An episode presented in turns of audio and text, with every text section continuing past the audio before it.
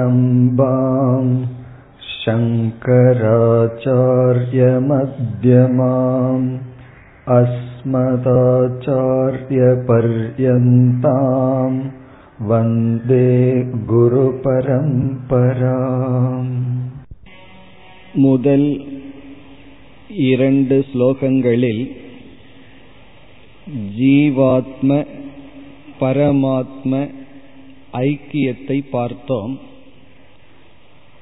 இப்பொழுது பார்த்து கொண்டிருக்கின்ற இந்த மூன்றாவது ஸ்லோகத்தில் ஜீவாத்ம பரமாத்ம ஐக்கிய ஞானத்தை அடைய எப்படிப்பட்ட படிகளில் ஒரு சாதகன் கடந்து செல்ல வேண்டும். அந்த படிகள் முதலில் கூறப்பட்டு இறுதியில் எப்படிப்பட்ட அறிவில் நிற்க வேண்டும் என்ற ஞானத்தினுடைய தன்மை கூறப்பட்டு அவ்விதமான அறிவில் நிற்பதனால் வருகின்ற பலனும் கூறப்படுகின்றது.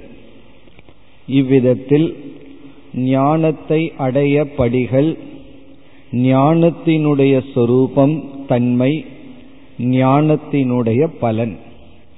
இந்த மூன்று கருத்துக்கள் இந்த மூன்று கருத்துக்கள் தான் உபனிஷத்துக்களின் சாரம்.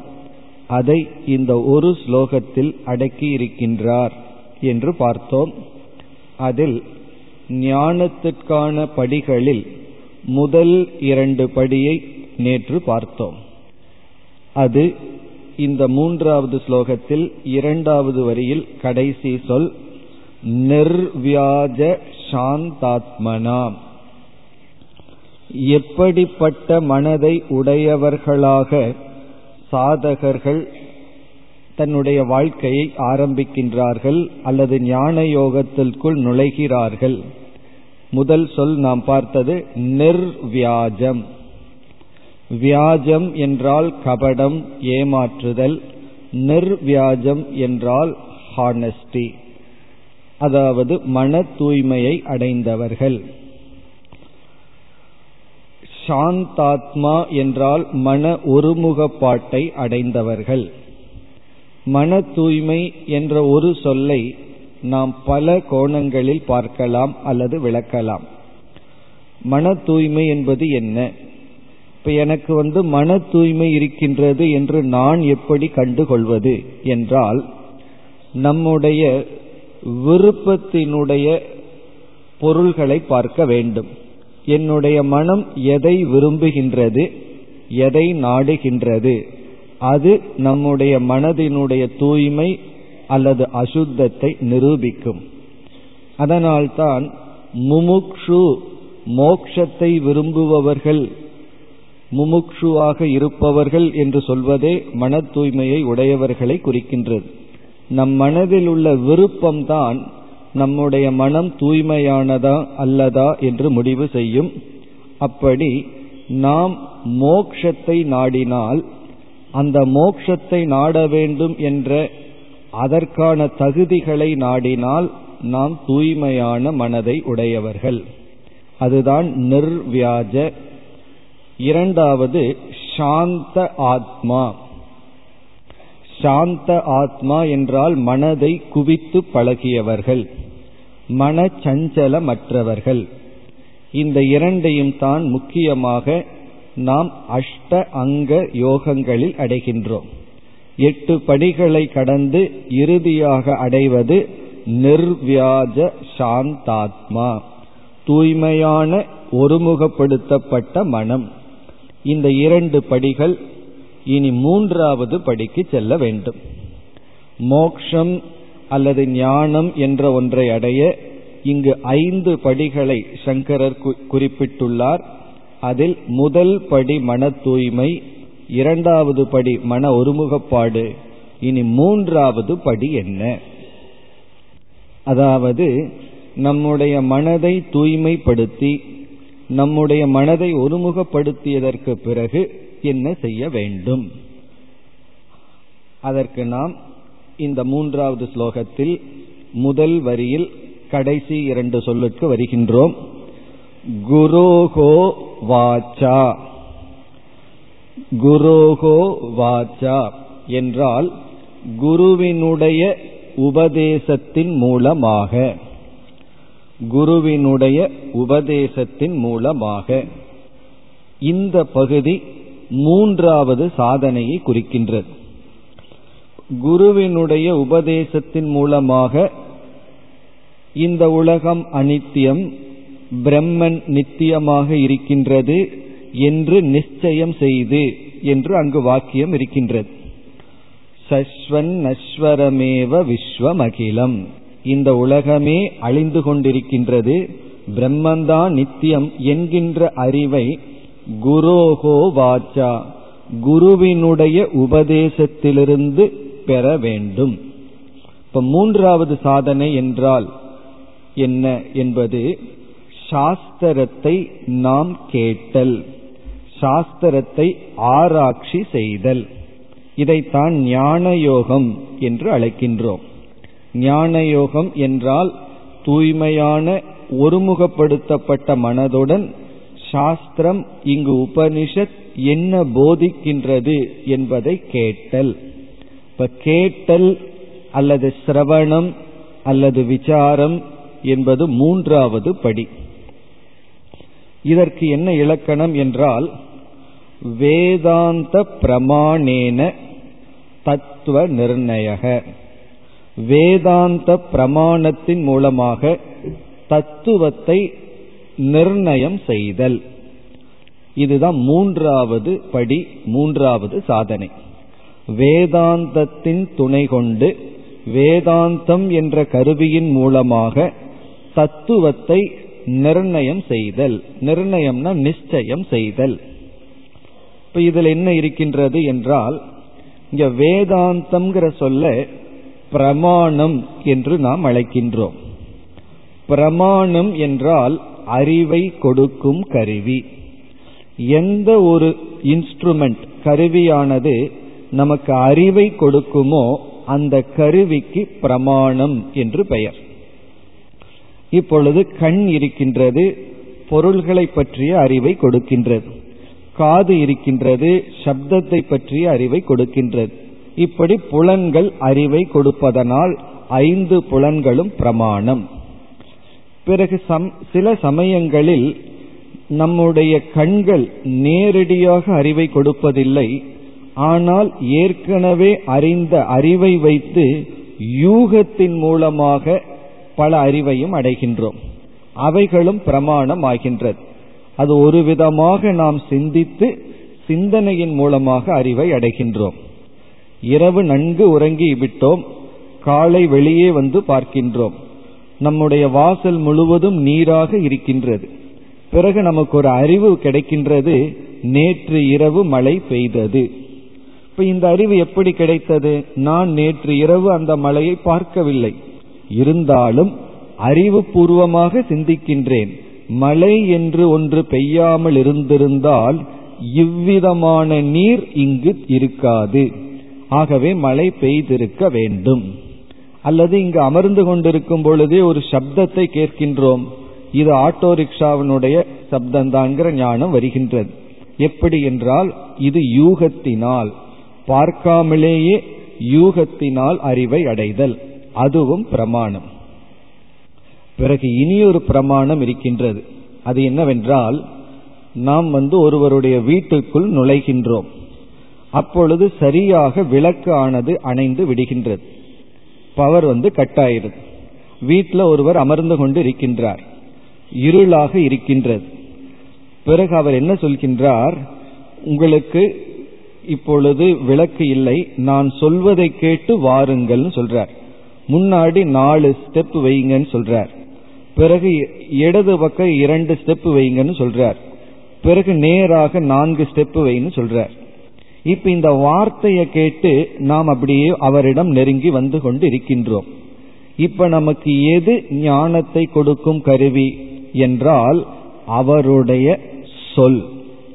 அந்த சப்தம்தான் ஞானத்தை கொடுக்கும் கருவி. சப்தம்னு சொன்னா ஒரு பாத்திரம் கீழே விழுந்தாலும் சப்தம் தான் போடுது. அந்த சப்தம் வேறு. ஆனால் சொல் ரூபமாக இருக்கின்ற சப்தம் வேறு. அந்த சப்தம் வந்து வாக்கிய ரூபமாக இருக்கின்ற அந்த சப்தம் நமக்கு அறிவை கொடுக்கின்றது. இதை வந்து நம்ம சப்த பிரமாணம் என்று அழைக்கின்றோம். அதாவது அந்த சப்தமே நமக்கு அறிவை கொடுக்கின்றது. இந்த சப்த பிரமாணத்தினுடைய இனி ஒரு ஃபார்ம் வேறு ஃபார்ம் தான் புஸ்தகம். புஸ்தகத்தை படிச்சு நம்ம ஒரு அறிவை அடைந்தால் அந்த புஸ்தகம் எப்படிப்பட்டது என்றால் ஒருவருடைய அறிவிலிருந்து எழுதப்பட்டது அதுவும் ஒரு விதமான சப்த பிரமாணம்.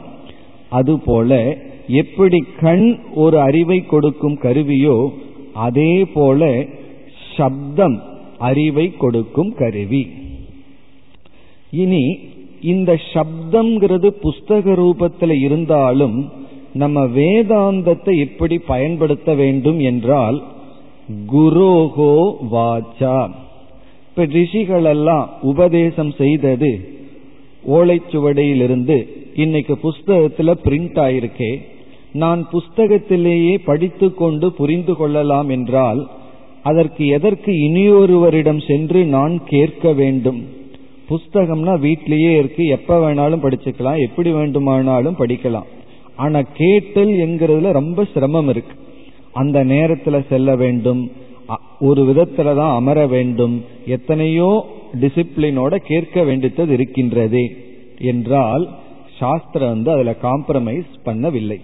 கேட்டுத்தான் இதை நாம் உணர முடியும்.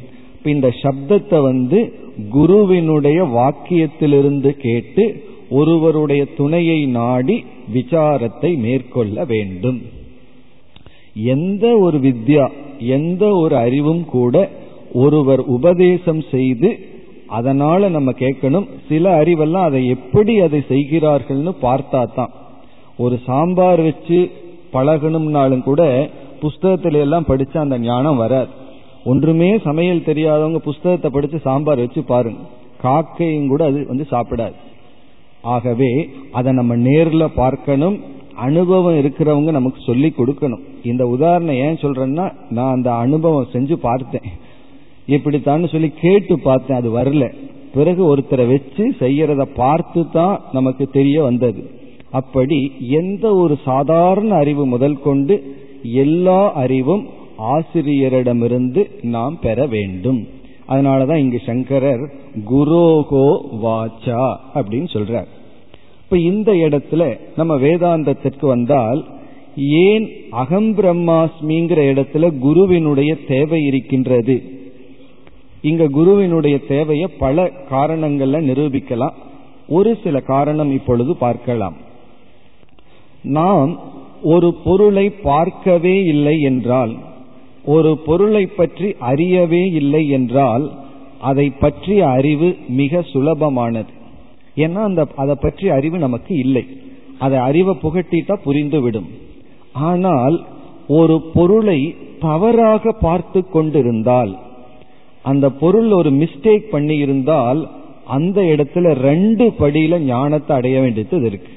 ஒன்று தவறான பார்வையை நீக்க வேண்டியது இருக்கு. புதிய பார்வையை கொடுக்க வேண்டியது இருக்கு. ஒன்றுமே இல்லை என்றால் ஒரே ஒரு படிதான். ஒரு அறிவும் இல்லாமல் இருந்தால் ஒரே ஒரு ஸ்டெப்ல அறிவை கொடுத்துடலாம் அறிவை அடைஞ்சிடலாம்.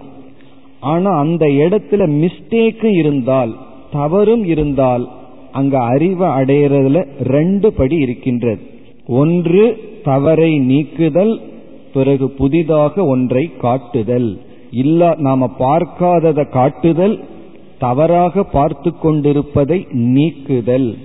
இப்ப இந்த இரண்டையும் நம்ம செய்ய வேண்டும் என்றால் எந்த இடத்துல நம்ம தப்பு பண்ணியிருக்கிறோமோ அதே இடத்துல சரியான பார்வை உடையவர்கள் நமக்கு துணையாக தேவை.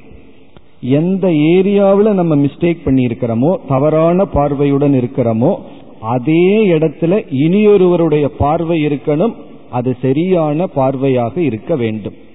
எந்த கயிற்றை பார்த்து நம்ம பாம்புன்னு நினைச்சிட்டு இருக்கிறோமோ அதே கயிற்றை பார்த்து ஒருவர் கயிறுங்கிற அறிவோடு இருக்கணும்.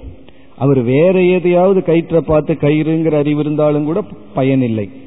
அப்பொழுதுதான் அவர் வந்து நம்முடைய திருஷ்டியை எடுத்துட்டு அவர் வந்து உபதேசத்தை செய்ய முடியும்.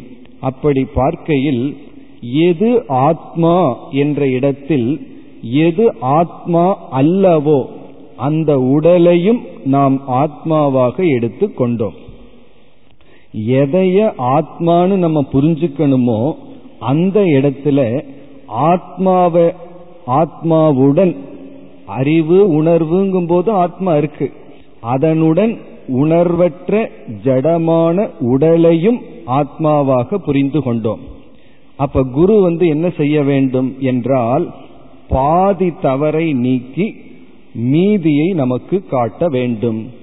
அதாவது கண் இல்லாதவர்களுக்கு கண் இருப்பவர்கள் துணை தேவை. கண் இருந்து தவறாக பார்ப்பவர்களுக்கு துணை அதிகமாக தேவை. கண்ணே இல்லைன்னா மிக சுலபம். ஒருவரை நம்பிட்டு அப்படியே போயிடலாம் ஆனா கண் இருந்து தப்பா பார்த்துட்டு இருப்பவர்கள் வந்து அவர்களுக்கு கைடு பண்றது அதை விட கஷ்டம். கண் இல்லாதவங்களுக்கு கைடு பண்றது சுலபம். கண் இருந்தும் தனக்கு சரியான பார்வை இருக்கின்றது என்று நினைத்து கொண்டிருப்பவர்களுக்கு உதவி செய்வது கடினம். அந்த நிலையில்தான் நாம் இருக்கின்றோம். ஆகவே குருவினுடைய தேவை அவசியம். எந்த இடத்துல நம்ம தப்பு பண்ணியிருக்கிறோமோ அதே இடத்தில் அவர் தெளிவாக இருக்கின்றார். அப்படி குருவினுடைய துணை கொண்டு. அது மட்டுமல்ல உபனிஷத்தினுடைய வாக்கியங்களை படிச்சோம்னா ஒரு சொல்லுக்கு பல பொருள்கள் இருக்கின்றது. எந்த இடத்துல எந்த பொருள் எடுத்துக்கணும்னு நமக்கு தெரியாது. அது மட்டுமல்ல ஒரு வாக்கியத்திற்கு நாம் பொருள்படுத்த வேண்டும் என்றால் முழுமையான உபனிஷத்தினுடைய மைய கருத்தை மனதில் வச்சுட்டு தான் பொருள்படுத்தணும். உபனிஷத்தினுடைய மைய கருத்து புரிய வேண்டும் என்றால் ஒவ்வொரு வாக்கியமும் புரிந்தாக வேண்டும். அப்படி இருக்கு. இப்ப கீதையில வந்து ஒரு ஸ்லோகத்துக்கு எப்படி பொருள்படுத்துகின்றோம்ங்கிறது முழு கீதையும் புரிஞ்சாதான் பொருள்படுத்த முடியும். பிறகு முழு கீதையை எப்படி புரிஞ்சுக்க முடியும்னா ஒவ்வொரு ஸ்லோகத்தை ஒழுங்கா புரிஞ்சிட்டா தான் புரிந்து கொள்ள முடியும். அப்போ யாருக்கு முழுமையான ஒரு விஷன் இருக்கோ அறிவு இருக்கோ அவர்தான் ஒவ்வொரு இடத்திலும் ஒவ்வொரு சாதனைகளிலும் தவறாக பொருள் கூறி நம்மை வழிநடத்த முடியும். அதனால மூன்றாவது சாதனம் குருவினுடைய துணை கொண்டு சாஸ்திரத்தை நிச்சயம் செய்தல். இப்ப வேதாந்த பிரமாணம் என்றாலே வேதாந்தத்தை உபதேசிக்கின்ற குரு வாக்கியத்தின் மூலமாக தத்துவம் தத்துவம்னா எது உண்மை என்கின்ற நிச்சயத்தை செய்தல் என்கின்ற உறுதியை மேற்கொள்ளுதல். அப்படி உறுதியை மேற்கொண்டோம்னா நமக்கு என்ன கிடைக்கும்? சென்ற இரண்டு ஸ்லோகத்துல படிச்ச அறிவு நமக்கு கிடைக்கும். இப்ப சென்ற இரண்டு ஸ்லோகத்துல நாம விசாரம் செய்து என்ன ஞானத்தை அடைஞ்சோம்? எந்த ஒரு ஆத்மா இந்த உடலுக்குள் மூன்று அவஸ்தைகளுக்குள் மாறாமல் அறிவு ரூபமாக இருக்கின்றதோ அதே ஆத்மா இந்த உலகத்தில் இருக்கின்ற அனைத்து ஜீவராசிகளுக்குள்ளும் இருக்கின்றது. அந்த ஆத்மாவும் இந்த என்னுடைய உடலை பிரகாசப்படுத்துகின்ற ஆத்மாவும் ஒன்றுதான். இந்த இரண்டும் வேறல்ல. நான் பிரம்மனாக இருக்கின்றேன்.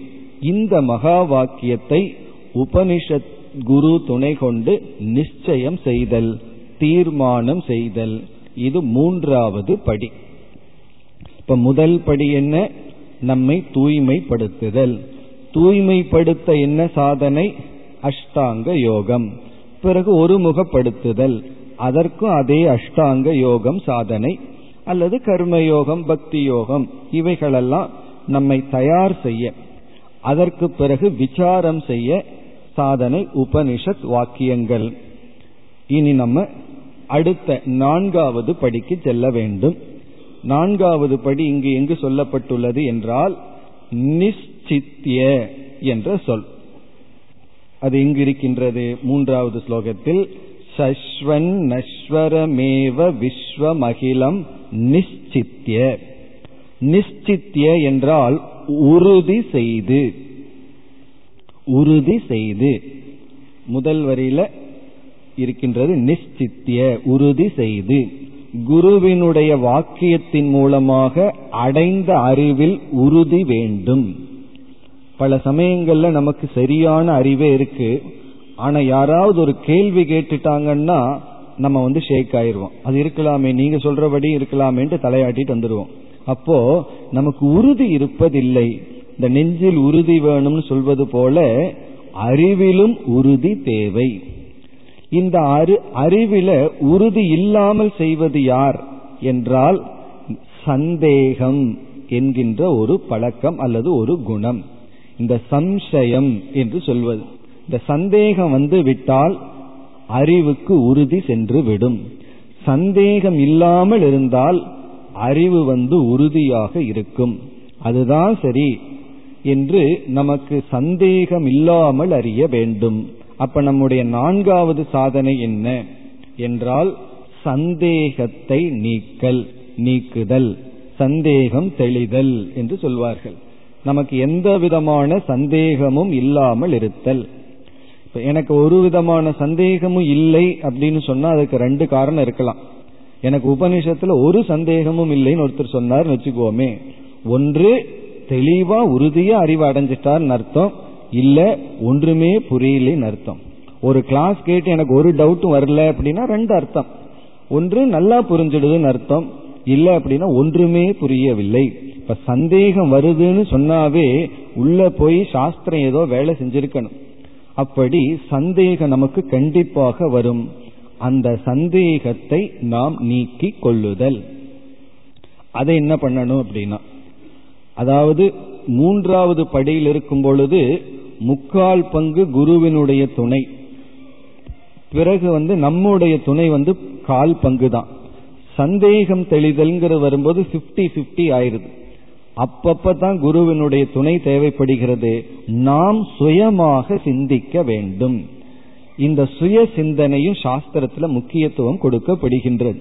நம்ம சுயமா சிந்திச்சு பிறகு நமக்கு நாமளே சில தெளிவை அடைந்து முடியாத இடத்துல சாஸ்திரத்தின் துணை குருவினுடைய துணை கொண்டு சந்தேகத்தை நீக்குதல்.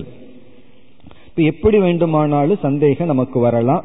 அந்த சந்தேகத்தை நீக்கிறதுக்காக செய்கின்ற செயலைத்தான் மனநம் அல்லது சந்தேகத்தை நீக்க நாம் மேற்கொள்கின்ற ஆராய்ச்சி. இங்க வந்து சுய ஆராய்ச்சி. குருவிடமிருந்து சற்று நாம் விலகி நமக்கு நாமே சிந்திக்கின்றோம். இறுதியில நான் பிரம்மன்னு நான் சொல்ல வேண்டும். கடைசியில வந்து நான் பிரம்மன்னு சாஸ்திரம் சொல்லுது. நான் பிரம்மன்னு குரு சொல்றார் பாவம் அப்படின்னு சொல்லிடுவோம் அப்படி இல்லை. நான் பிரம்மன்கிறத நான் சொல்ல வேண்டும். அப்படி நான் சொல்ல வேண்டும்னா நானே சிந்திக்க வேண்டும். சுயமாக சிந்திக்க வேண்டும். எத்தனையோ விதமான சந்தேகங்கள் வரலாம். நம்ம வந்து ஒரு உதாரணத்துக்கு ஒரு சந்தேகம் பார்ப்போம். அந்த சந்தேகம் வந்த உடனே ஆமா இப்படி ஒரு சந்தேகம் வந்திருக்கேன்னு நமக்கு தெரியும். இப்ப வந்து ஒரு சந்தேகம் வந்துட்டு அந்த சந்தேகத்தை நம்மளே நிவர்த்தி பண்ணலாம். இல்லைன்னா குருவின் துணை கொண்டு நிவர்த்தி செய்யலாம். இப்படி ஒரு சந்தேகம் வரும்னு சொன்னா என்னுடைய அனுபவத்துல இப்போ ஒரு சந்தேகத்தை நம்ம உருவாக்குகின்றோம். இப்போ ஒரு சந்தேகத்தை கிளப்பி இப்படியெல்லாம் சந்தேகம் வருங்கிறது எந்த விஷயத்துல? அத்வைத ஞானம். நானும் இறைவனும் ஒன்றுங்கிற விஷயத்துல இப்படி ஒரு சந்தேகம் வருகிறதுன்னு வைத்துக் கொள்வோம். என்ன சந்தேகம்? நான் துயரப்பட்டு கொண்டிருக்கின்ற அழிகின்ற ஒருவன் அழியப் போகின்ற ஒரு ஜீவன் மிக அல்பமான ஒரு ஜீவன் எல்லா விதமான தீய குணமும் இருந்த இருந்து கொண்டிருக்கின்ற ஜீவன் என்ன போய் அந்த ஈஸ்வரனுடைய ஒன் ஐக்கியம் நானும் ஈஸ்வரனு ஒன்றுன்னு சொன்னா அந்த ஈஸ்வரனுக்கல்லவா கெட்ட பேரு? அந்த ஈஸ்வரனுக்கல்லவா அழுக்கு வருகின்றது? அசுத்தமான நானும் சுத்தமான ஈஸ்வரனும் ஒன்றுன்னு சொன்னா அந்த ஈஸ்வரனும் அசுத்தமானவராகி விடுகின்றார் அல்லவா? இப்படியெல்லாம் சொல்லலாமா? இது பாபம் அல்லவா? என்றே சிலர் ரொம்ப சீரியஸா இப்படி ஒரு கொள்கையுடன் இருப்பார்கள். யாருன்னா அத்வைதத்திற்கு முரணாக பேசுபவர்கள் வந்து கொடுக்கிற காரணம் இதுதான். நீ வந்து ஒரு பெரிய பாவம் செய்யற பேசாம ஒழுங்கா பூஜை பண்ணிட்டு இருந்துரு நீயும் அந்த கடவுள் ஒன்றுன்னு சொன்னீங்கன்னா அதுவும் விஷ்ணு நீயும் ஒன்றுன்னு சொன்னீங்கன்னா தூய்மையான கல்யாண குணத்தை உடைய விஷ்ணுவும் எல்லா கீழான குணத்தை உடைய நீயும் ஒன்றுன்னு சொன்னா அது விஷ்ணுவுக்கே அசிங்கம் அது வந்து அவமானம் அல்லது பாபம். இந்த பாபம்ங்கிற வார்த்தையெல்லாம் சொல்லி நம்ம பயமுறுத்தி விடுவார்கள். அப்போ என்ன வந்துடும் இனிமேல் நம்ம அத்வைத வகுப்புக்கெல்லாம் போகக்கூடாது. புண்ணியம் பண்ணாட்டியும் பரவாயில்ல பாவமாவது பண்ணாமல் இருப்போம்னு சொல்லி நமக்கு பயம் வந்து விடும். இப்படி ஒரு சந்தேகம். இப்ப இந்த சந்தேகத்துக்கு என்ன பதில் வருகின்றது என்றால் இப்ப நம்ம வந்து ஒரு உதாரணம் பார்ப்போம். ஒரு இருபது வயசு பையன் இருக்கான் அவங்களுடைய பெற்றோர் வந்து அவனுக்கு அட்வைஸ் பண்றாங்க நீ வந்து அந்த பையனோட சேராத உன்னோட ஃப்ரெண்டு சரியில்லை. உன்ன உனக்கு ரொம்ப நல்ல பழக்கங்கள் எல்லாம் இருக்கு. நீ நல்ல பழக்கத்தோட இருக்க. உன்னுடைய ஃப்ரெண்டுக்கு கொஞ்சம் சில பழக்கங்கள் சரியில்லை. அதனால அவனோட நீ சேராத அப்படின்னு சொல்றார். அப்போ அந்த பையன் சொல்றான் நான் அவனோட சேர்ந்து அந்த பழக்கம் எனக்கு வந்துடுதுன்னு நீங்க நினைக்கிறீங்க? அவனோட என்னோட அவன் சேர்ந்து என்னுடைய பழக்கம் ஏன் அவனுக்கு வரக்கூடாது? அப்படின்னு ஒரு பையன் கேட்கிறான்னு வச்சுக்கோமே. நம்ம பொதுவா என்ன நினைப்போம்? அவனோட நீ சேராத நீயும் கெட்டு போயிருவேன்னு. இப்படியும் மாறலாம். அவனோட ஒரு தன்னுடைய மகனை நல்ல பெற்றோர்கள் வளர்த்தி இருந்தா என்ன சொல்லணும் தெரியுமோ? அவன் கொஞ்சம் மோசமா இருக்கான். அவனோட பழகி உன்னுடைய குணத்துக்குள்ள அவனை கொண்டு வான்னு சொல்லணும். அப்ப நம்முடைய மகன் மீது நமக்கு நம்பிக்கை இல்லாதனாலதான் என்ன செய்கின்றோம்? அவனோட நீ சேராத நீயும் அவனோட போயிருவன்னு ஆனா இப்படி சொல்லணும் அவனோட நீ சேரு உன்னுடைய பழக்கத்தை அவனுக்கு கொண்டு வா அப்படின்னு சொல்லணும். அதே போல இங்க நம்ம அத்வைதத்தில் என்ன சொல்றோம்? தூய்மையான ஈஸ்வரன் நீன்னு சொன்னா நீ ஈஸ்வரன் கிட்ட போனா உன்னுடைய கேடு இறைவனுக்கு வராது. பிறகு என்ன ஆகும்னா இறைவனுடைய பெருமை உனக்கு வந்து விடும். ஈஸ்வரனிடம் இருக்கின்ற தூய்மையை நீ அடைவாய். உன்னுடைய கேடு உன்னை விட்டு நீங்கிவிடும்னு நம்ம சொல்றோம். அப்ப சந்தேகம் வரும் பொழுது அப்படியே உண்மையா தெரியும். பதில் கிடைக்கும் பொழுது இது சரி என்று நமக்கு புரிகின்றது. இப்ப நம்ம கடவுளோட ஒன்றுன்னு சொன்னா நம்ம கெட்ட குணமெல்லாம் இறைவனோடு சேருவதில்லை. இறைவனிடத்தில் இருக்கின்ற பெருமை மோட்சம் நமக்கு வருகின்றது. நம்முடைய அசுத்தம் நம்மை விட்டு நீங்குகின்றது. இது வந்து ஒரு எக்ஸாம்பிள் இப்படியெல்லாம் சந்தேகம் வந்தா இந்த மாதிரி எல்லாம் சிந்திச்சு சந்தேகத்தை நீக்க வேண்டும். அப்படி ஆழ்ந்து சிந்தித்து சந்தேகங்களை நாம் நீக்க வேண்டும். அது வந்து நான்காவது படி. இனி சந்தேகமும் நீங்கியாச்சு. மிக மிக தெளிவாக எனக்கு எந்த சந்தேகமும் இல்லாமல் யார் வந்து துவைதத்தை உபதேசம் பண்ணாலும் நான் வந்து நல்லா புரிஞ்சிருக்கேன். உடலின் அடிப்படையில் இறைவன் காரணமானவர் நான் படைக்கப்பட்டவன். அலையின் அடிப்படையில் கடல் காரணம் அலைகள் வந்து உற்பத்தி செய்யப்பட்டது. தண்ணீரின் அடிப்படையில் அலைகளும் கடலும் ஒன்றுதான். அதே போல ஆத்மாங்கிற அடிப்படையில நானும் இறைவனும் ஒன்றுதான். உடல்கிற அடிப்படையில இறைவன் என்னை படைத்தவர் நான் படைக்கப்பட்டவன். இந்த அறிவுல யாரும் இந்த அறிவை அசைக்க முடியாது என்ற ஒரு நிச்சயம் வந்ததற்கு பிறகும். அடுத்த கேள்வி வரலாம். இதுக்கப்புறம் என்ன சாதனை பண்றதுக்கு இருக்கு? இதுக்கப்புறம் ஒரு பெரிய சாதனை இருக்கின்றது. என்னவென்றால் நிச்சயமான அறிவு வந்த போதிலும் நாம் இதுவரை இந்த அறிவில் வாழ்ந்து பழகவில்லை. இன்னைக்கு தான் புதுசா இந்த அறிவு வந்திருக்கு. நம்முடைய வாழ்க்கை இந்த அறிவு இல்லாமல் வாழ்ந்து கொண்டு இருந்த வாழ்க்கை. புதிய அறிவு வந்தவுடனே இந்த புதிய அறிவை நமக்குள் ஜீரணிக்க நமக்குள் அசிமிலேட் பண்றதுக்கு கொஞ்ச காலம் ஆகும் அந்த பழைய வாழ்க்கையில தான் நம்மளுடைய கவனம் இருக்கும். புதிதாக ஒன்று நமக்கு வந்தா அந்த புதிதாக வந்ததுடன் நாம் அதை ஜீரணிக்க மாட்டோம் சில காலம். என்ன ஆகும்னா இந்த அறிவு நம்மை விட்டு ஸ்லிப் ஆயிரும். பல சமயங்கள்ல நாம பழையபடியே தான் நடந்து கொண்டு இருப்போம். இதத்தான் விபரீத பாவனைன்னு சொல்றோம். விபரீத பாவனைன்னு சொன்னா என்னதான் தெளிவா அறிவு இருந்தாலும் பழக்க தோஷத்தினால் சம்ஸ்கார பலத்தால். நமக்குள்ள இருக்கிற சம்ஸ்காரத்துக்கு பல ரம்பம் அதனால் என்ன செய்கின்றோம்? மீண்டும் மீண்டும் இந்த அறிவுல நிற்க முடியவில்லை. முதல்ல அறிவை அடைய முடியவில்லை. அறிவுல தெளிவில்லை. இப்பொழுது அறிவில் நிற்க முடியவில்லை. நம்ம வந்து ஒரு ஷெல்ஃபில் இருக்கிற புஸ்தகத்தை இனி ஒரு ஷெல்ஃபுக்கு மாத்திட்டோம். நம்ம தான் மாத்தினது. பிறகு என்ன செய்யறோம் மீண்டும் பலமுறை அந்த பழைய செல்ஃபுக்கே புஸ்தகத்துக்கிட்ட போறோம். ஏன் என்றால் பழக்க தோஷம். பழக்கத்துல நம்ம சம்சாரியா இருந்தே பழகி இருக்கோம் திடீர்னு நானே அனைத்துமானவன் நான் கொடுப்பவன் வாங்குபவன் அல்ல. நான் ஒரு rich person emotionally intellectually rich அப்படிங்கிறது அந்த ரிச்னஸ் ஓன் அப் பண்றதுக்கு கொஞ்சம் காலம் ஆகும் அதைத்தான் நம்ம வந்து நிதித்தியாசனம் என்கின்ற தியானத்தில். நிதித்தியாசனம்னா இந்த அறிவை தியானித்து இருந்து பழகுதல்.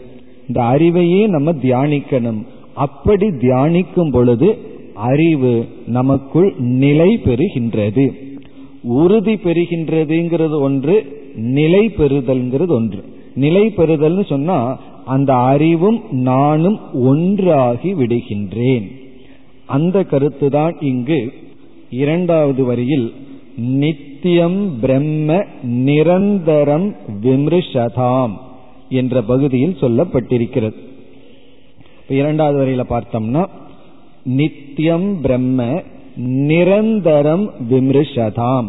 நிரந்தரம் என்றால் எப்பொழுதும் அல்லது அடிக்கடி விமிருஷதாம் என்றால் தியானித்தல். தியானத்தை நம்ம ரெண்டா பிரிக்கின்றோம். ஒன்று அறிவுக்கு முன்னாடி செய்கின்ற தியானம் நம்மை பக்குவப்படுத்த அறிவை அடைந்ததற்கு பிறகு செய்கின்ற தியானம் அறிவில் நிலை பெற. அப்ப ஐந்தாவது சாதனை என்ன? நிதித்தியாசனம் என்கின்ற சாதனை. இந்த நிதித்தியாசனம் என்றால் இந்த அறிவு ஒன்று புதிதாக வந்துள்ளது. எந்த அறிவு? நான் பிரம்மன் நான் பூர்ணமானவன். பிறகு இந்த ஒரு அறிவுக்கு பகைமையாக இல்லாமல் மற்ற எண்ணங்கள் வர வேண்டும். நம்ம கிட்ட ஒரு புதிய அறிவு வந்திருக்கு. என்ன அறிவு என்றால் நான் பூர்ணமானவன் இந்த அறிவுக்கு பகையான எண்ணம் வராம பார்த்துக்கிறதா நிதித்தியாசனம். இந்த அறிவுக்கு பகையும் இல்லை நண்பனும் இல்லாத எண்ணங்கள் வந்தா வரலாம்.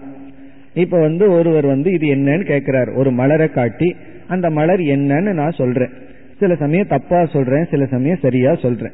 அதற்கு இந்த அறிவுக்கு சம்பந்தம் கிடையாது. ஆனா இந்த அறிவுக்கு யார் பகைவன்னா நான் என்னை அவன் வெறுக்கின்றான். அதனால நான் துயரப்படுறேன். இந்த அறிவுக்கு பகைவன். என்ன என்னைன்னு சொல்லும் போது உடலையும் மனதையும் தான் அவன் வெறுக்கிறான். என்னுடைய உடலையும் மனதையும் தான் ஒருவர் விரும்பவில்லை. என்னுடைய ஆத்மாவை யாரும் வெறுக்க முடியாது. காரணம் அது அவருடைய ஆத்மாவும் என்னுடைய ஆத்மாவும் ஒன்றுதான். பிறகு அவனிடத்தில் அது இருக்கின்றது என்னிடத்தில் இல்லை. இந்த எண்ணம் இந்த அறிவுக்கு முரண்பாடு. காரணம் அவன் நான்கிறது உடலை குறிப்பிடுகின்றது. என்னுடைய மனம் என்னுடைய உடல் ஒன்றை வச்சிருக்கு. இனியொருவருடைய உடல் இனியொருவருடைய மனம் இன்னொன்றை வைத்து கொண்டுள்ளது. அங்கிருக்கிறது இங்கில்லைன்னு சொன்ன நினைச்சோம்னா அது உடலின் அடிப்படையில். அப்ப அது என்ன ஆகின்றது இந்த அறிவுக்கு முரணாக இருக்கின்றது.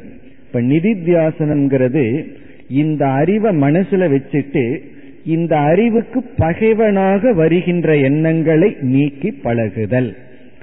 அப்படின்னு என்ன அர்த்தம்? கோபத்தை நீக்குதல் பொறாமையை நீக்குதல் ஆசையை நீக்குதல் அதெல்லாம் மீண்டும் வரும். மிக மிக சூக்ம ரூபமாக அவைகள் வெளிப்படும். அவைகளை தள்ளி பழகுதல். அந்த தியானம் இறுதியான படி சரி அதையும் கடந்தாச்சு. அதுக்கப்புறம் என்ன? அதைத்தான் கடைசி ரெண்டு வரியில் ஆசிரியர் சொல்லியிருக்கார். அதையும் தாண்டியதற்கு பிறகுதான் பிராரப்தாய சமர்ப்பிதம் சொவப்புகுன்னு கடைசியில சொன்னார். தன்னுடைய பிராரப்த கர்மத்துல தன்னுடைய உடலை அர்ப்பணம் செய்து விட்டான். யார்? இந்த ஞானி. இது வந்து ஞான பலன். அதற்கு முன்னாடி நம்ம வந்து இனி ஒரு கருத்தை பார்க்கின்றோம். இப்ப இதுவரைக்கும் முதல் இரண்டு வரியில் உள்ள சில சொற்களை காண விளக்கத்தை பார்த்தோம். நேற்றே இதனுடைய பொருளை பார்த்து விட்டோம். இப்பொழுது சொற்களுக்கான விளக்கத்தை பார்த்தோம். ஐந்து படிகளில் இங்கு சங்கரர் சாதனைகளை அமைத்தார். மன தூய்மை மன ஒருமுகப்பாடு சாஸ்திரத்தை கேட்டல் சிந்தித்தல் தியானித்தல். இனி அடுத்தது எந்த அறிவில் நாம் இறுதியாக நிற்க வேண்டும். நம்ம சொன்னோம் அல்லவா தியானத்துல ஒரு அறிவை வச்சுட்டு அந்த அறிவிலேயே நிற்க வேண்டும் என்று. அப்படி எந்த அறிவில் நாம் நின்று கொண்டு மற்ற அதற்கு பகையான எண்ணங்களை நீக்க வேண்டும். அந்த அறிவுதான் இப்பொழுது நாம் பார்க்கின்றோம் ஞான சொரூபம் அதை எங்கு சொல்லி இருக்கின்றார் முதல் பகுதி சஸ்வன்னஸ்வரமேவ விஸ்வமகிலம். அது ஒரு பகுதி. இந்த உலகமானது எப்பொழுதும் மாறிக்கொண்டே இருக்கின்றது அழிந்து கொண்டே இருக்கின்றது. அதாவது ஜெகத் அனித்தியம் பிறகு வந்து இரண்டாவது வரியில் முதல் இரண்டு சொற்கள் நித்தியம் பிரம்ம. பிரம்மந்தான் என்றும் இருக்கின்றது நித்தியமானது கடைசியில நம்ம எல்லா சப்தத்தையும் விட்டுட்டு இந்த ரெண்டே அர்த்தத்துல தான் நிக்கணும். அந்த ரெண்டு அர்த்தம் என்னவென்றால் ஜெகன் மித்தியா பிரம்ம சத்தியம். இந்த ஜெகத்தானது மித்தியா வெறும் தோற்றம் பிரம்மனானது சத்தியம். அந்த பிரம்மன் சத்தியம் சத்தியம்னு சொன்னாலே ஏகம். அந்த பிரம்ம ஒன்றுதான் இருக்கின்றது அத்வைதம் இரண்டற்றது. அப்ப அந்த இரண்டற்றது என்கின்ற அறிவில் நிற்க வேண்டும். காரணம் உபனிஷத்துக்கள் கூறும் இருமையிலிருந்து தான் துயரமே துவங்குகின்றது. துதியாத்வை பயம் பவதி. இருமையிலிருந்து தான் பயம் வருகின்றது. இருமையிலிருந்து தான் கோபம் வருகின்றது பொறாமை வருகின்றது. ஆகவே ஒன்று இருக்கிற ஸ்டஃப் ஒன்று தான் நம்ம கவுண்ட் பண்றமே ஒன்று ரெண்டு மூன்று இது வந்து மித்தியா. இப்ப இருக்கிறது ஒன்றுதான் பல என்று தோன்றுவது பொய். அது வெறும் கற்பனை. அதுக்கு ஒரு எளிமையான உதாரணம் பார்ப்போம். புரிஞ்சுக்கிறதுக்காக இந்த உதாரணம். ஒரு அம்மையார் வந்து எனக்கு உணவு கொடுக்கும் பொழுது மதியம் நாலு சப்பாத்தி கொடுத்து கொண்டு பிறகு சாதம் கொடுத்தார்கள். அவர்களிடம் நான் கூறினேன் இந்த நாலு சப்பாத்தி சாப்பிட்டதுக்கு அப்புறம் சாதம் சாப்பிட முடியல சப்பாத்தியை ரெண்டா குறைத்து கொள்ளுங்கள்னு சொன்னேன். பிறகு அடுத்த வாரத்திலிருந்து சப்பாத்தியை ரெண்டா குறைத்து கொண்டார்கள். அதற்கு பிறகு நான் பார்க்கிறேன் அந்த ரெண்டு சப்பாத்தி சாப்பிட்டதுக்கு அப்புறம் மீண்டும் சாதத்தை சாப்பிட முடியல. ரெண்டு மூணு வாரம் அப்படி போயிடுது. பிறகுதான் அவர்கள் என்ன பண்ணியிருக்காங்கிற உண்மை எனக்கு புரிஞ்சுது. நாலு சப்பாத்திக்கு எவ்வளவு மாவை யூஸ் பண்ணியிருக்காங்களோ அதைய ரெண்டு சப்பாத்தியா கன்வெர்ட் பண்ணி கொடுத்திருக்கார்கள். அப்படி ஏமாத்தியிருக்கார்கள். அது ரெண்டு மூணு வாரத்துக்கு அப்புறம் தான் புரிஞ்சுது. அப்ப ஸ்டஃப் அங்க ஒண்ணுதான். என்ன கொஞ்சம் கொஞ்சம் சுற்றளவு பெருசாகி கொஞ்சம் மொத்தம் அதிகமாச்சு. நம்ம சப்பாத்தி எல்லாம் சாப்பிடும்போது எடை போட்டுட்டா சாப்பிட்றோம். நமக்கு அது தெரியல. அப்ப இது என்ன ஆயிருக்கு அப்படின்னா இருக்கிறது ஒன்றுதான். அது நாளா தெரிஞ்சது. பிறகு ரெண்டு அதிகம் சொன்னா ஒன்னு பண்ணியிருப்பார்கள். அங்கேயும் அத்வைதம் ஆயிருக்கும் ஆனா அதே எஃபெக்ட் தான். இது வந்து எண்ணிக்கையில ஏமாத்துறதுங்கிறது. அது தாய்மை அவர்கள் அவ்விதம் செய்கிறார்கள். இப்ப இங்க அத்வைதத்துக்கு வந்தோம்னா அங்க நாலு பொருள்னு கவுண்ட் பண்றோம். ஒன் டூ த்ரீ ஃபோர்னு அதுக்கப்புறம் ஒன் டூன்னு கவுண்ட் பண்றோம். பிறகு ஒன்னுன்னு சொல்றோம். ஆனா நாலா இருந்தாலும் சரி ஆறா இருந்தாலும் சரி இருக்கிறது என்னன்னா ஒரே ஒரு ஸ்டப் ஒரே ஒரு அளவு. அதுபோலதான் பிரம்மன். இருக்கிறது ஒரே ஒரு பிரம்மன். ஆனா நம்ம கண்ணுக்கு எத்தனையோ இருக்கிறது போல் தெரிகின்றது. அந்த பல அப்படிங்கிறது மித்தியா அத்வைதம் அப்படிங்கிறது சத்தியம். இருக்கிறது ஒன்றுதான் அப்படிங்கிறது உண்மை. பிறகு பல அப்படிங்கிறது வந்து பொய். பலங்கிறது கிடையாது. ஒன்றுதான் பலவாக காட்சி அளிக்கின்றது. இதுதான் நம்ம அடைய வேண்டிய ஞானம். என்ன ஞானம்? துவைதம் மித்தியா இருமைன்னு நம்ம எதையுமே கவுண்ட் பண்ண முடியாது. இருக்கிறது ஒரே ஒரு அத்வைதமான பிரம்மன். பிறகு தோன்றுவதெல்லாம் என்னன்னா தோன்றுவதெல்லாம் வெறும் காட்சி. அது இறைவனுடைய மாயையினுடைய விளையாட்டு. இப்ப இந்த அறிவுல நிற்கணும். நம்ம எவ்வளவுதான் சாஸ்திரம் படிச்சு எவ்வளவுதான் சிந்திச்சு எவ்வளவுதான் நிதித்தியாசனம் பண்ணாலும் கடைசியில அமர வேண்டிய ஒரு அறிவு என்னன்னா நான் ஒருவன் மட்டும் இருக்கின்றேன். அந்த நான்கிறது அறிவு சொரூபமான ஆனந்த சொரூபமான நான் மட்டும் இருக்கின்றேன். இந்த உலகமே வெறும் தோற்றம். அதை நான் ஒரு பொருளாக எண்ண முடியாது. இந்த அறிவுல நாம இருத்தல் தான் இங்கு பிரம்ம நித்தியம் அனைத்தும் சஸ்வன் நஸ்வரமேவ அகிலம் என்று சொல்லப்பட்டுள்ளது. இப்ப இத்துடன் இரண்டு முதல் இரண்டு வரிக்கு விளக்கத்தை பார்த்து விட்டோம். இனி இந்த ஸ்லோகத்தினுடைய இறுதி கருத்து ஞான பலன் நான் ஒருவன் தான் இருக்கேங்கிற அறிவை அடைஞ்சிட்டா அதனால கிடைச்ச பலன் என்ன என்றால் நம்முடைய கர்ம வினைகள் அனைத்தும் அழிந்து விடுகின்றது. பூதம் பாவிச்ச துஷ்கிருதம். பூதம்னா ஏற்கனவே நம்மிடம் ஒரு ஜீவனிடம் இருக்கின்ற கர்மங்கள் அதை சஞ்சித கர்மம்னு சொல்றோம். சஞ்சித கர்மம்னா நாம் சேர்த்தி வைத்த கர்ம வினைகள்.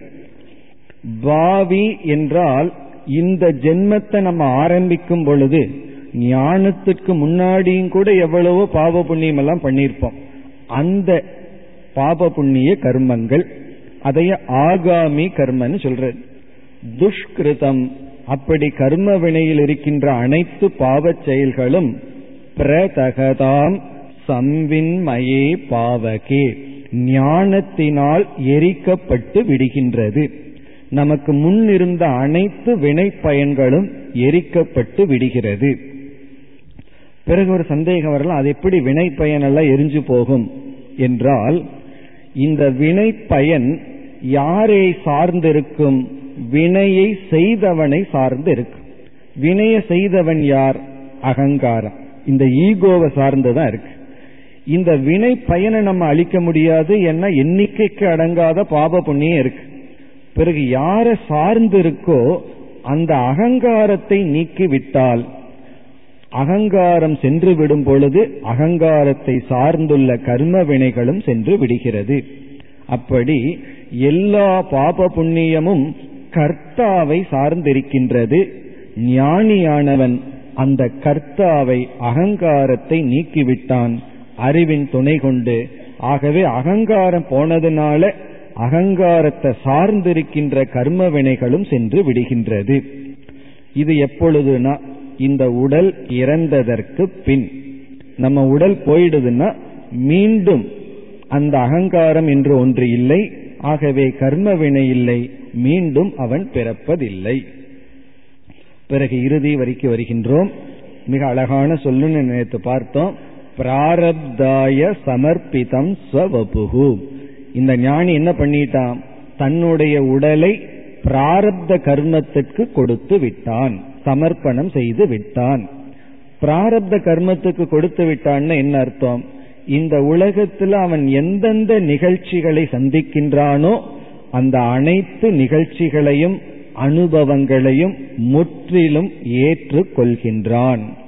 டோட்டல் அக்செப்டன்ஸ் மனசுக்குள்ள கொஞ்சம் கூட முணுமுணுப்பு இல்லாமல் சில சமயம் அக்செப்ட் பண்ணிக்கிற வேற வழி இல்லைனா ஆனா உள்ள வந்து வெந்துட்டு இருக்கு அப்படி இல்லாமல் முழுமையாக அனைத்தையும் ஏற்று கொள்கின்றான் அதான் பிராரப்தாய சமர்ப்பிதம். நம்ம ஏற்றுக்கொள்ளவில்லைன்னு சொன்னா நம்ம மனதில் துயரப்படுகின்றோம். அப்படி அனைத்து அனுபவங்களும் அனைத்து அனுபவங்களிலும் இறைவனையே உணர்கின்றான். எவ்வளவு காலம்னா பிராரப்தம் இருக்கும் வரை. பிராரப்தம் நீங்கியவுடன் அவன் விதேக முக்தியை அடைந்து விடுகின்றான். இத்தேஷா மம மணிஷா. இதுதான் என்னுடைய உறுதியான ஞானம். இத்துடன் மூன்றாவது ஸ்லோகத்திற்கான விளக்கத்தை நாம் நிறைவு செய்யலாம். இந்த மூன்று ஸ்லோகத்திலேயே நம்ம பார்த்தோம்னா சங்கரர் வந்து கூற வேண்டிய அனைத்து கருத்தையும் கூறி முடித்து விட்டார். முதலிலேயே ஆத்ம ஞானத்தை கூறினார். பிறகு வந்து அந்த ஆத்ம ஞானத்தை ரெண்டு படியில் அழகா கூறினார்.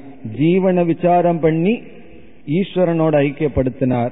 பிறகு ஈஸ்வரனை விசாரம் பண்ணி ஜீவனோட ஐக்கியப்படுத்தினார். இந்த ஐக்கிய ஞானத்தை அடைய படிகளை கூறினார். இறுதியா எந்த அறிவுல இருக்கணும்னு சொன்னார். அறிவினுடைய பலனையும் கூறினார். இனி அடுத்த இரண்டு ஸ்லோகங்களில் ஏற்கனவே இவர் கூறிய கருத்துக்களில் சில பகுதிகளில் விளக்கம் கொடுக்கின்றார். நமக்கு சந்தேகம் வரலாம்.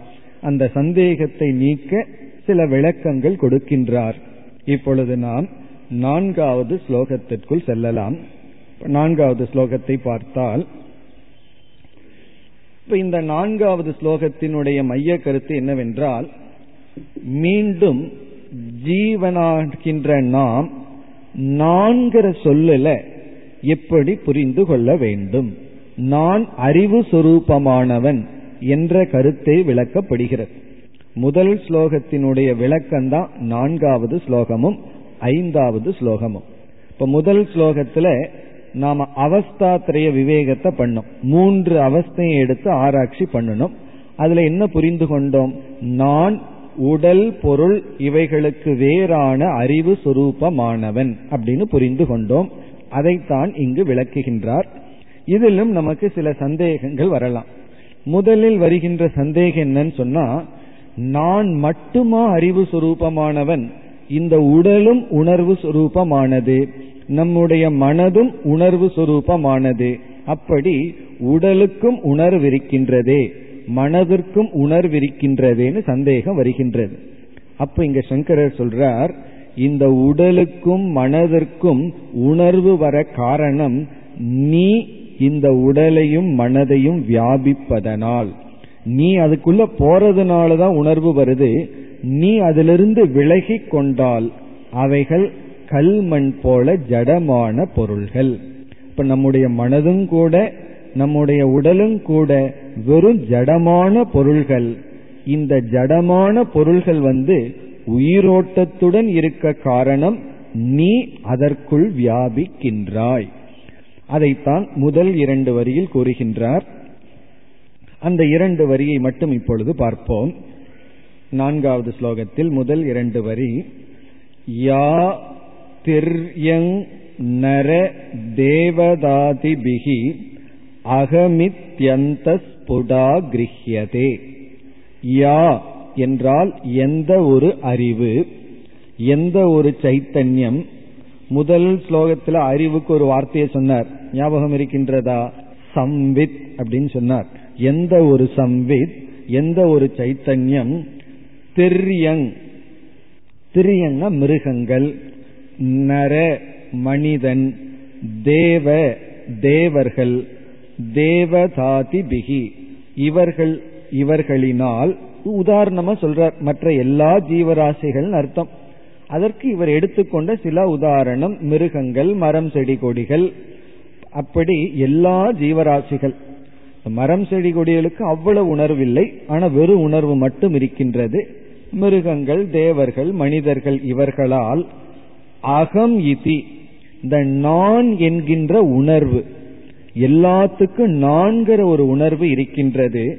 அது எங்கு? அந்தக நமக்குள் ஸ்புடா மிக தெளிவாக உணரப்படுகின்றதோ. எல்லா ஜீவராசிகளுக்குள்ளும் நான் என்கின்ற உணர்வு தெளிவாக உணரப்படுகின்றதோ அப்படின்னு சொல்றார். மனிதன் தான் நான் சொல்கின்றான். இப்ப எல்லா ஜீவராசிகளுக்குள்ள நான்கிறத உணரன்னு சொன்னா மிருகங்கிட்ட போய் நீ யாருன்னு கேட்டா நான் பதில் சொல்லுமான்னு கேட்க கூடாது. அதுக்கு பதில் சொல்ல தெரியாது. நமக்கு அதனுடைய லாங்குவேஜ் தெரிஞ்சா சொல்ல தெரியுமோ புரிஞ்சுக்க முடியுமோ இல்லையோ தெரியல. பதஞ்சலியும் கூட யோக சூத்திரத்துல சில பிராணாயாமம் எல்லாம் பண்ணுனா மிருகங்கள் எல்லாம் என்ன பேசிக்குங்கிற அறிவெல்லாம் கிடைக்கும் சித்திகள் எல்லாம் கிடைக்கும்னு சொல்ற நம்ம அதுக்கு தான் எச்சரிக்கை பார்த்திருக்கோம். அதுக்காக பிராணாயாமம் பண்ணக்கூடாதுன்னு பார்த்திருக்கோம். அப்படி மிருகங்களுக்குள்ளும் ஏதோ ஒரு பரிமாற்றங்கள் இருக்கின்றது. அப்படி. ஆனா அது சொல்ல தெரியாது. நான் சொல்லி நம்மிடத்தில் அதற்கு சொல்ல தெரியாது. ஆனால் உணர்கின்றது. அனைத்து மிருகங்களும் பிறகு தேவர்களும் மனிதர்களும் நான் என்பதை உணர்கிறார்கள். பிறகு இந்த நான்கிறது என்ன பண்ணுதான் அந்த நான்கிறது தான் சைத்தன்யமான அறிவு. இந்த நான் என்பது எத் பாசா. எந்த இந்த அறிவினால் சைத்தன்யத்தினால் ஹிருதயம் ஹிருதயம்னா நம்முடைய ஹிருதயம் மனம் அக்ஷ என்றால் இந்திரியங்கள். மெய்வாய் கண் மூக்கு செவி என்ற இந்திரியங்கள். தேகம் அப்படின்னா உடல் நம்முடைய ஸ்தூல சரீரம். விஷயாகான பொருள்கள். இப்ப எந்த ஒரு அறிவினால் நம்முடைய மனம் இந்திரியங்கள் புலன்கள் பிறகு உடல் பொருள்கள் பாந்தி விளங்குகின்றதோ? எந்த ஒரு நான் என்கின்ற அறிவினால் இவைகளெல்லாம் விளங்குகின்றதோ. எவைகளெல்லாம் நம்முடைய ஹிருதயம் அதாவது நம்முடைய மனம் நம்முடைய புலன்கள் நம்முடைய உடல் பொருள்கள் இவைகளெல்லாம் எந்த ஒரு அறிவினால் விளங்குகின்றதோ. சரி விளங்குகின்ற இவைகளெல்லாம் உண்மையில் எப்படிப்பட்டது? ஸ்வதக அச்சேதனாகா. சொதகன தன்னளவில் ஜடமானவைகள். யார்? உடல் புலன்கள் மனம் பொருள்கள் அனைத்தும் தன்னளவில் ஜடமானது. ஆனால் எந்த ஒரு நான் இருப்பதனால் இவைகளுக்கெல்லாம் ஒரு உயிரோட்டம் உணர்வு வந்துள்ளதோ? அப்படின்னு சொல்லி இப்ப இங்க எதை தெளிவுபடுத்துறார்? நமக்கு இங்க மீண்டும் ஒரு சந்தேகம் வருகிறது. என்ன சந்தேகம்? நான்கிற ஆத்மா மட்டும்தான் அறிவு சுரூபமா? உடலுக்கு உணர்வு இருக்கே இந்திரியங்களுக்கு உணர்வு இருக்கே மனதுக்கு உணர்வு இருக்கே என்றால் அந்த உணர்வு அதற்கென்று இல்லை. நான் என்ற ஆத்மா வியாபிப்பதனால் இருக்கின்றது. அதற்கென்று அது ஜடமான தன்மையுடன் கூடியது. இது வந்து முதல் இரண்டு வரியினுடைய சாரம். பிறகு அடுத்த வரியில என்ன சொல்கின்றார்? மூன்றாவது வரியில் இவர் சொல்கின்ற கருத்து என்ன? அதை பார்த்துட்டு மூன்றாவது வரைக்கும் செல்லலாம். இங்கு மீண்டும் ஒரு சந்தேகம். இப்ப நம்ம வந்து மனநம் பண்றோம். சிரவணம் பண்ணியாச்சு நிதித்தியாசனம் பண்ணணும்னு பண்ணியாச்சு பண்ணணும்னு பார்த்துட்டோம். இந்த ரெண்டு ஸ்லோகம் எல்லாம் மனநங்கள் அதாவது சில சந்தேகங்களை எல்லாம் தெளிவுபடுத்துகின்றார். இப்ப மூன்றாவது வரியில என்ன சந்தேகம் வருகிறது என்றால் நான் உணர்வு சுரூபமான ஆத்மாவாக இருந்தால் அறிவு சுரூபமாக ஆத்மாவாக இருந்தால் எனக்கு ஏன் இந்த ஆத்மா தெரிவதில்லை? நான் ஏன் இந்த ஆத்மாவை புரிஞ்சுக்கல? இப்ப ஜடமான ஒரு பொருளா இருந்தா அந்த பொருளை நான் பார்க்கல அப்படின்னு சொல்லலாம். இதுவே என்னைக்குமே அறிவு சுரூபமாக விளங்கி கொண்டிருக்கின்றது. இதை யாராலும் நம்ம மூடி மறைக்க முடியாது. சூரியனுக்கு போர்வை போட முடியுமான்னா முடியாது. அப்படி இருக்கையில் இந்த ஆத்மா சூரியனைப் போல என்றால் ஏன் இந்த ஆத்மாவை நான் அறியவில்லை? இப்படி ஒரு கேள்வியை கேட்டா சாஸ்திரம் என்ன பதில் சொல்கிறது? அறியாமையினால் உன்னுடைய மனதினாலேயே இந்த ஆத்மா மூடப்பட்டுள்ளது. அப்படின்னு சாஸ்திரம் சொல்லுது. உன்னுடைய அசுத்தமான மனசே உன்னுடைய ஆத்மாவை உனக்கு தெரியாம பண்ணியிருக்குன்னு சொல்லுது. இதை கேட்ட உடனே மீண்டும் சந்தேகம் வரும். ஒரு கேள்விக்கு பதில் சொல்ல போய் அதை விட பெரிய சந்தேகம் வந்திருக்கு.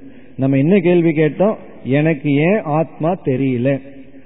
அதற்கு பதிலும் தெரியலன்னு சொல்லியிருந்தா அதோட நின்று இருப்போம் என்ன பதில் சொல்லிட்டோம்? அதற்கு காரணம் உன்னுடைய மனம் இருக்கே அதுவே ஆத்மாவை மூடி இருக்கு மனதில் இருக்கிற அசுத்தமே ஆத்மாவை மூடி இருக்கு அப்படின்னு சொன்ன உடனே பிறகு என்ன சந்தேகம் வரும்? அப்படின்னா மனது வந்து ஆத்மாவை விட பெருசா. ஒரு பொருளை வந்து ஒரு ஒன்று நாள மூடணும்னு சொன்னா எது பெருசா இருக்கணும்? பூசணிக்காய ஒரு பெரிய துணியில மூடணும்னு சொன்னா எது பெருசா இருக்கணும்? அந்த துணி தான் பெருசா இருக்கணும். சின்ன ஒரு கர்ச்சீப்பை வச்சு மூட முடியாது. அப்படி ஆத்மாவை மனசு மூடி இருக்குன்னு சொன்னா அப்ப எது பெருசு? மனசு பெருசா ஆத்மா பெருசா? இந்த சந்தேகத்தை தான் மூன்றாவது வரியில நீக்குகின்றார். எப்படி நீக்குகின்றார்? ஒரு உதாரணம் சொல்றார். நம்ம வந்து வெளியே நின்று சூரியனை பார்க்கலான்னு சூரிய நமஸ்காரத்துக்காக வர்றோம். அப்படி வந்த உடனே சூரியனை வந்து யார் மறைக்கிறார்கள்? மேகமானது சூரியனை மறைத்து விடுகிறது. அப்பொழுது நமக்கு என்ன தெரிவதில்லை? சூரியன் நமக்கு தெரிவதில்லை. நம்ம என்ன சொல்றோம்?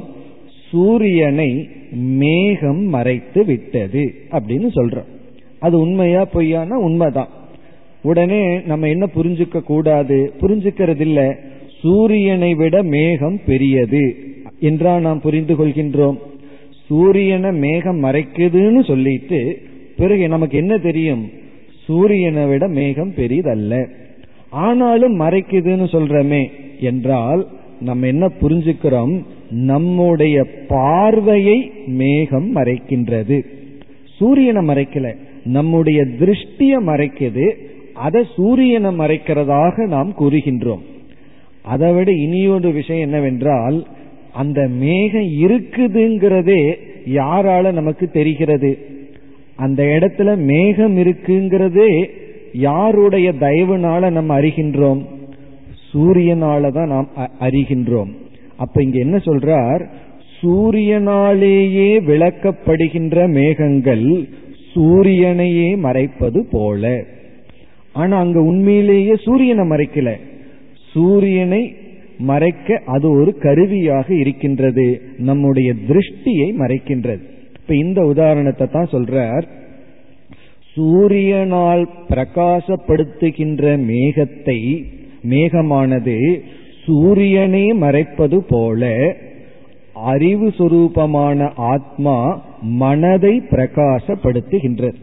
இப்ப இந்த இந்த இடத்துல சூரியன் ஈக்குவல் டு ஆத்மா. சூரியனை ஆத்மாவுக்கு ஒப்பிடப்படுகின்றது. மேகத்தை மனதிற்கு ஒப்பிடப்படுகின்றது. எதுக்கு எதோட கம்பாரிசன் புரிந்து கொள்ள வேண்டும். சூரியன் வந்து ஆத்மா மேகம் வந்து மனம். இப்போ சூரியன் மேகத்தை பிரகாசப்படுத்துது.